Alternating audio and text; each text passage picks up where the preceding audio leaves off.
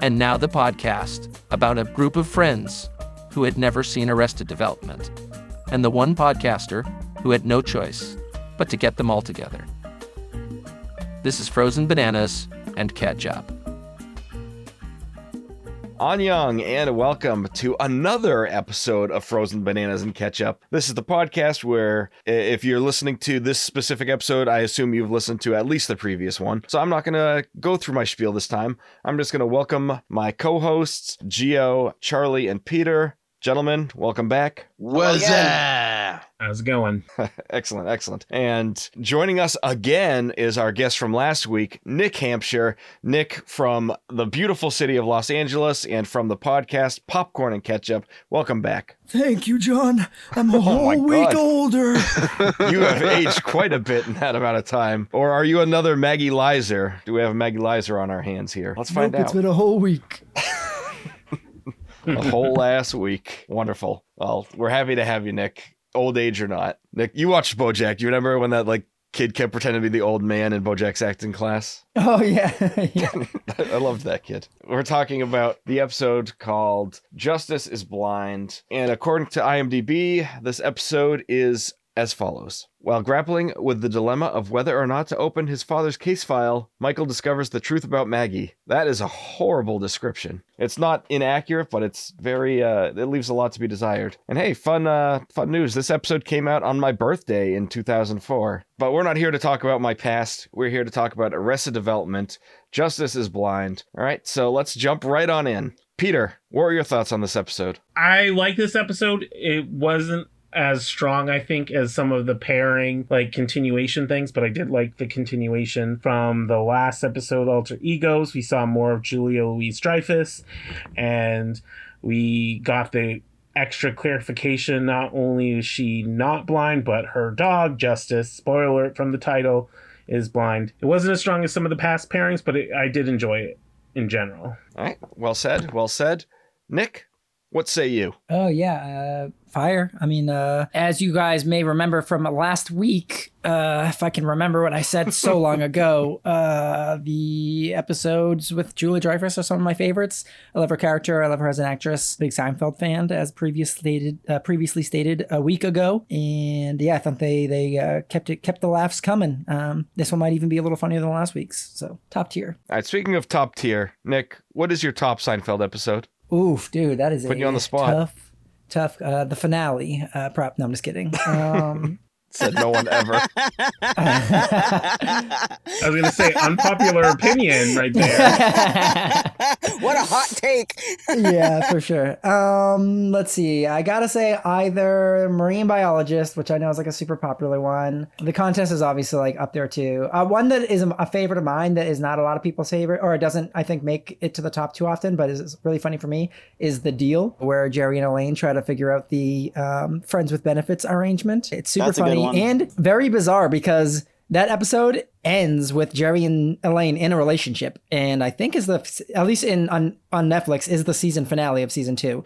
And then the next episode, it's literally just never discussed. They never mention a breakup. They never like as far as we know, at the end of that episode, they are in a relationship together, Yep. and then it never is addressed, and they're not together after that for some random reason. So yeah, that is a hilarious episode. Uh, very a lot of good stuff in there. And as someone that navigates the friends with benefits uh, arrangement quite frequently, it is all too funny. excellent, excellent. Very good, very good.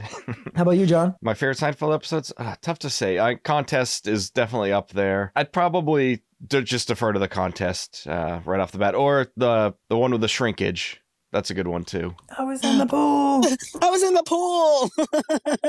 Moving on. Charlie, we haven't heard from you yet. What are your overall thoughts on this one? I enjoyed it. Um, I think I enjoyed Alter Egos just slightly more, but I did enjoy this one. You know, I actually, probably, yeah, probably just a hair more. I don't know. I think because you, you, you, you think she's blind, but then you find out that she's not blind. But I think it's kind of neck and neck. Regardless, I really enjoyed it. I love Elaine. Sorry, she's not even Elaine. She's she's Maggie, but I love her. I love that you do find out that she's not blind. Uh, Tobias makes a great appearance in this episode, and yeah, finding out that the dog is actually the blind one is uh, a nice little chef's kiss. So Yeah, good episode. Good episode. Very good. And that brings us to Geo. Geo, give us your thoughts, sir. Yes, I thoroughly enjoyed this episode. It was better than the last episode, in my opinion. I just uh, enjoyed Tobias Funke's uh, Funke's cat-like agilities throughout the house.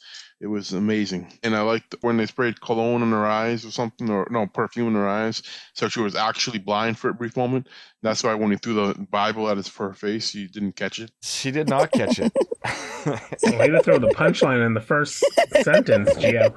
Oops. Yeah, I thought it was it was Tobias as a cat was humorous. Like his quote is like when he was talking about awkward adolescence and what he, he didn't have that because he was like a cat. I always ended up on all fours, and everyone just gave him this side look. And then when before when Gob tricked him into going into the house or whatever, he was like laying on the couch and he was like stretching like a cat and wearing like a fur vest and stuff. I'm like, that was it was funny that they were like pulling that joke along. and props to Gob for being able to stand up while Tobias jumps on him from behind. Maybe he really is like a cat. True. So let's jump right on into some of the topics that we brought to the table. Let's start with Nick. Nick, what do you got for us? You've had a whole week to think about it. Yes, a whole week.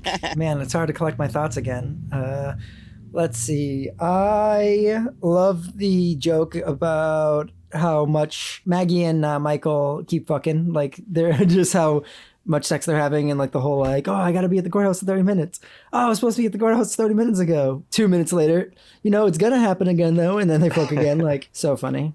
Um, they have really good chemistry, and I thought uh, just really well done. No, absolutely, yeah. And you could see, actually, we didn't mention this in the last one, but how Gob was saying like six is more than five because Michael had only slept with five women at that point. Yeah, I Oh, was gonna say that. Now that's the sixth Again, one. the way that they Yeah. do their callbacks, so good. and the the timing of the thing not only even when they go back for their i think their fourth round a little later and it was like eight minutes later they give you like the timestamp of all things like damn that was funny Yes, it was. Yes, it was. Quality stuff. And yeah, they like Nick said, like they do have a good rapport together. You like seeing them together. It's it's fun. You're rooting for Michael and Maggie, even though their entire relationship is built on lies. Maggie lies her ass off. Yes, she does. Yes, she does. We were starting to get to a place of trust there, minus all the lies. Charlie, what topics do you got for us? I like how the episode is called Justice is Blind, and there's a lot of little like facets of that, like how, you know, obviously the dog's blind, but you have the whole them being blind to the relationship where they're just like, yeah, we're just gonna ignore this um and continue this this going, even though we know it's wrong. I really enjoyed that little kind of play um, from the title. Beside that, I did enjoy the Ten Commandments uh, getting removed from the courthouse. And what's the sister's name again? Lindsay. Lindsay. Thank you. I like how she, how Michael had asked her, "What are you guys gonna do with it?" And she goes, "I don't know. Give it to a school." after saying like she supports separation of church and state and she like if only there was some rules that would get be handed down from us from up on high. yeah that was funny as as they were referencing like those rules as it's being lifted on a crane before it falls down on Barry's car when he was looking for a sign. Yeah, it was that was very funny. And I just also liked in general that Lindsay only wanted to get rid of the Ten Commandments because she walked into them. like it was the thing did nothing So for her. She wasn't paying attention and she walked into it and then she threatened to sue and now they're having it removed. And Lucia was like, honey, they're just heels. They can only support so much weight. Mother of the century. I wanted to bring up uh, something too. Uh, Go for it. uh, in the beginning of the episode, I think it was uh, George Michael and Maeby no, not George Michael and Maeby George Michael and Surely. And Surely was discussing what she has for an illness. She's like, not a lot of kids have B- have BS these days. What's and then George Michael's like, what's that? She's like, I don't know, it's BS. It's true. Bullshit. And she wanted Surely to die of BS before graduation so that people could be sad before prom. Yeah, What a nice, nice girl. And Gio, you do know that Surely is Maeby, right? yes. I was just going sure. with it. I was just going with it. Just making sure. They're two different people right now. Like I'm just going with it. Peter, did you have any topics for us? I liked the carry, like they showed the continuation of Gob and his marriage. I think the dynamics between him and the wife weren't really on display. I'm hoping in future episodes when that gets resolved, it will be better. I know last week Nick had mentioned that he preferred their interactions on like Parks and Rec, and I, I can see that there wasn't a lot, I think, of chemistry necessarily. I got more of a kick out of the fact that I knew that they were at, at the time a real relationship versus what they were creating there. But I thought it was funny that he's into her. Like he has these ways to potentially get out of it. He doesn't. He says he wants to get a divorce, but he doesn't ask for the divorce even when he kind of has the escape routes to do that and he starts wearing bright sweaters for her and that was that was funny. So that you kind of see the sentimental side that he has with her for some reason i thought that was amusing and i was 95% convinced that he was going to be mistaken for a prisoner when he went to visit his dad wearing a bright orange shirt just because those prison guards and stuff don't seem to have their act together. And I just was like, he's going to get like mixed up because I thought it was too weird of a coincidence that he was literally wearing orange, but he he was able to leave safely. I thought he was gonna get shanked again. Yeah. Well, White Power Bill is dead, so we're good there. But yeah, no, Gob was definitely wearing some uh, bright pastel colors in this. He was even wearing like white slides. like He's a married man now. He's gotta gotta change things up. I like how throughout the episode they brought up like ten like commandments. It's not right commandments, but like thou shalt protect thy father and honor no one above him unless it be beeth me, my sweet lord. Or thou shalt not make up my name in vain. Those were commandments that didn't make it down the mountain, right? That Yeah. was funny. Yeah. I think, and it was funny that Gob starting the first reference to the Ten Commandments when Lindsay was saying that she was getting it removed, it all kicked off with Gob saying, What is it with this insane moral code of this family? Which is hilarious because this family does not have a moral code whatsoever. Let's go back to Charlie. Charlie, did you have any more topics you wanted to bring up? I did like when she got I think Gio mentioned this, but um how she got sprayed in the face and was actually like, you know, impaired. I thought that was a good little add to that cuz you know, Michael was so convinced like, "Oh, she can't she can see, she can see." So for that to happen and like, you know, check a book at her face, I thought that was a good little like gotcha from Michael. He had this grand like reveal that he wanted to do in the court thing, and then it just like blew up in his face. That yeah like that's that's my plan like but yeah i thought that was a good little little way to kind of make up for the fact that we all knew that she could see it's like we all knew but he didn't so it felt kind of like fourth wall in that degree You know, a good like double reverse there. And uh, this time I was actually uh, wondering, since Justice actually is blind, and then she was blind as well, how did she get to court? Smell oh, for the end, Yeah, at the end, like, did she have a cop driver there? Or I'm sure there was resources. she just smelled her way there it doesn't really matter. I thought it was funny when they were revealing just how far her her lie about being blind went after it was revealed.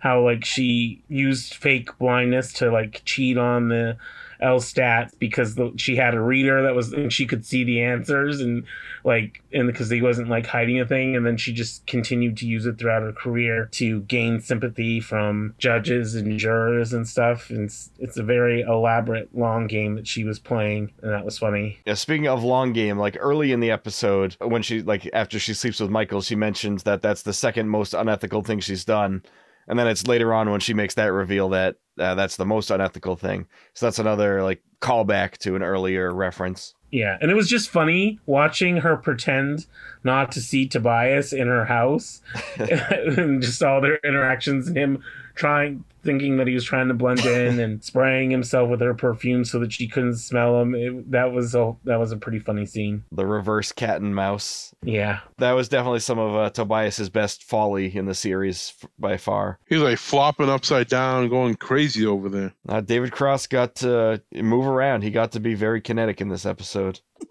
he really is nimble like a cat. It's also funny. Buster is getting very uh, concerned about George Senior coming back because it showed that, like, when George was originally retiring, he was like gave kind of like Buster an ultimatum, like telling him that he hopes he enjoys tonight because he wasn't gonna spend his retirement watching him wipe his nose on his sleeve. Yeah, that was very threatening of him. And then Buster's like, I can't breathe. And he's like, I can't either. Like their dynamic was pretty funny. And it And was it- even more funny when he came back and he was like, I'm not going anywhere. You're the one who's staying, but not me, you. And I'm like, well, if you're not going anywhere, you are also staying put. So that didn't really make sense, but that was funny. But it's funny, and Lucille's like, "What's gotten into you? Have you had cheese?" And he did have grilled cheese earlier. He had like 500 grilled cheeses that they were just feeding them. Yeah, man. Uh, the Buster edge on the this episode definitely uh, bumps it up a little bit. Um, I love Buster, and they he's really well played in this episode. Like he's an informant, and he gets in, and it's just Buster, and he doesn't know anything. Every time he talks, he leans into the mic. He came back home with a black statue with an erect penis. It stayed in the living room until my aunt objected. It's like, okay. Very I knew I was gonna have a fun weekend with mother.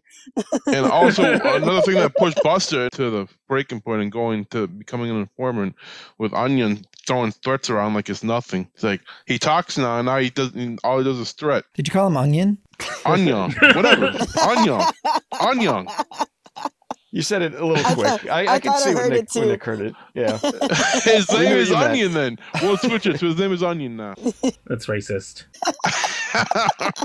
it is kind of. But yeah, no, they definitely have a contentious uh, brotherly sibling relationship there. Yeah, I mean, they already established that he was jealous of Annyong to begin with, so I thought that was funny. And I almost felt like his English was he gotten a little better too when he was threatening Buster. So that was uh, was interesting. It leads you to wonder where this Annyong storyline's going to go, especially with the reveal from I think a couple episodes back that all the money that uh, Lucille inherited from her mother's death was put in a trust for him until he turned 18 and it was revealed in like the post episode things that he was already 18 i'm curious on what this storyline is going to be. I don't really remember from the first watching so. You're gonna have to wait and find out. when Joe finds Tobias on the couch, he's reading some kind of bridal magazine. I don't know why, but he's also wearing fur, even though Lindsay probably did a protest about it or something. She's very inconsistent with her uh, fur protests. Unlike Elaine in Seinfeld. yeah i thought it was funny how they mentioned about all her protests and when um i think I don't remember if it was this episode or the last episode when George Michael was a little confused. I think it was the end of last episode when she said that she was going to be going to like help a fundraiser for like a sick child, and then at the end they they found out it was her. But that was a good tie back, as like, like she wouldn't be into fundraising because that's her mom's thing, and her mom just literally does that for anything that she sees. Maeby's into it when she's the one getting the money. So she's a good uh, a con artist. I do hope we see more Maggie because it the way it ends, it feels like we're going to just with that like kind of last kiss, kind of like no, don't go away type of the come back, give me a kiss type of thing. But yeah, I hope I hope we see more of her. I really liked her character. I know she's been uh removed from the case. So maybe that's a little way that we can see maybe a relationship form or that's just kaput for for her since she has nothing to do with the trial anymore. But i don't know. I really liked her character. I know Buster was definitely upset that she was removed from the trial. Mm-hmm. No more grilled cheese sandwiches. I hope they didn't injure a poor dog for this episode because it looked like this dog was like running into doors. Was it actually blind? Was it actually blind? It looked like it was actually blind.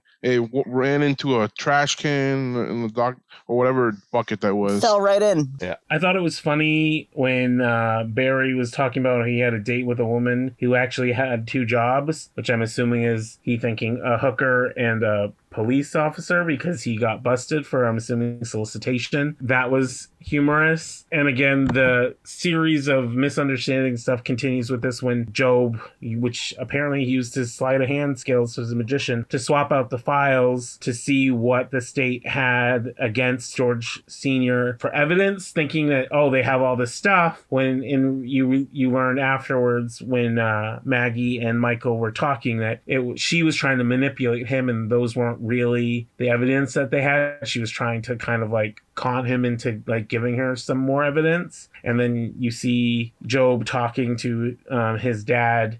In the, he's like, oh, if they have this, we have to do whatever to conspire against them or whatever. And I thought that was funny. And Gob was trying to like one up Michael in his parents' eyes because he was like, he was just gonna give this back to her, and I stole it for you, Dad. And he and like he was talking talking bad about Michael or whatever, and George and Lucille were like, we did something right with Michael or whatever, and Gob was just like extra defeated. Gob just wants his family's love. But yeah, the, the one time Gob actually like is successful with a quote unquote magic trick, not that not that this was a trick, but like his sleight of hand, which was like horribly done, like horribly executed, as you saw him like go through all the papers. But he was successful in getting the paper without anybody noticing. Uh, unfortunately, it was a trick against him. And I also liked it when he when Michael was like trying to protect George Michael. He's like, I'm not gonna have my son abuse the legal system like the rest of this family. After all, we're going to need it for years to come, which is true. Did anybody notice what it said on the banner that Surely had? It said Surely Funke rolling for treasurer. I would run for it, but I can't. Oh dear. Wonderful. That's It's great. BS. It's BS is what it is. What does it stand for? I don't know. It's BS.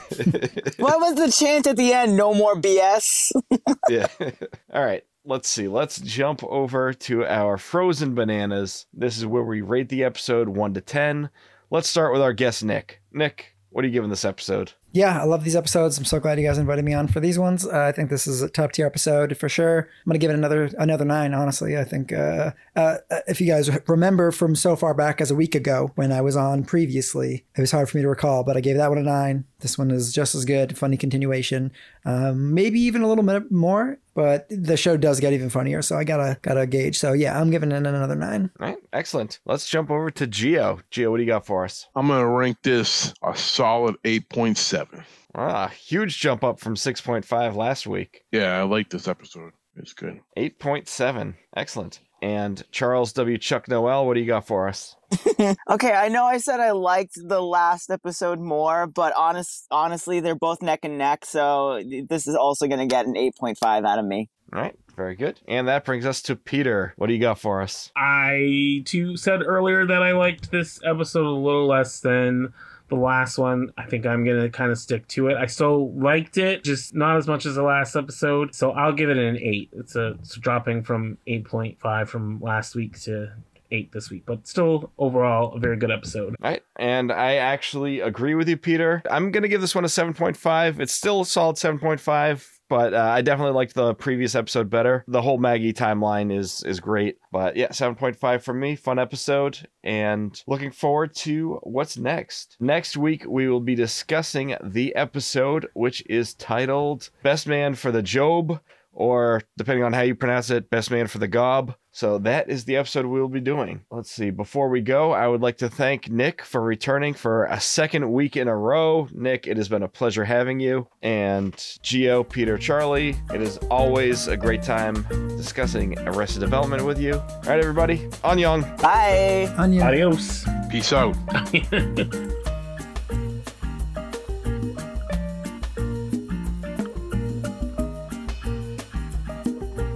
And hey, fun uh fun news. This episode came out on my birthday in 2004. So that's pretty exciting, huh? Happy birthday. Oh, thank you. Thank you. What was I doing on that day? What was I doing? You know what? That actually that is the day. That was an awesome weekend for me. Uh, I'm gonna go on a little tangent here. I on Friday I saw Miracle in theater. It was like it was me and one friend, and that was it in the theater. So that was fun. On Saturday, Oh, too bad you only had one friend at the time. I, I was right, right. Nerd. Aw. Shame. All right, we're ending this. No, but uh, on Saturday, I got the championship winning goal, uh, which was a horrible shot, but uh, championship winning goal against one of my best friends in a hockey game. So that was fun. And then that night, I saw Eternal Sunshine of the Spotless Mind in theaters, going in blind. That was an excellent experience.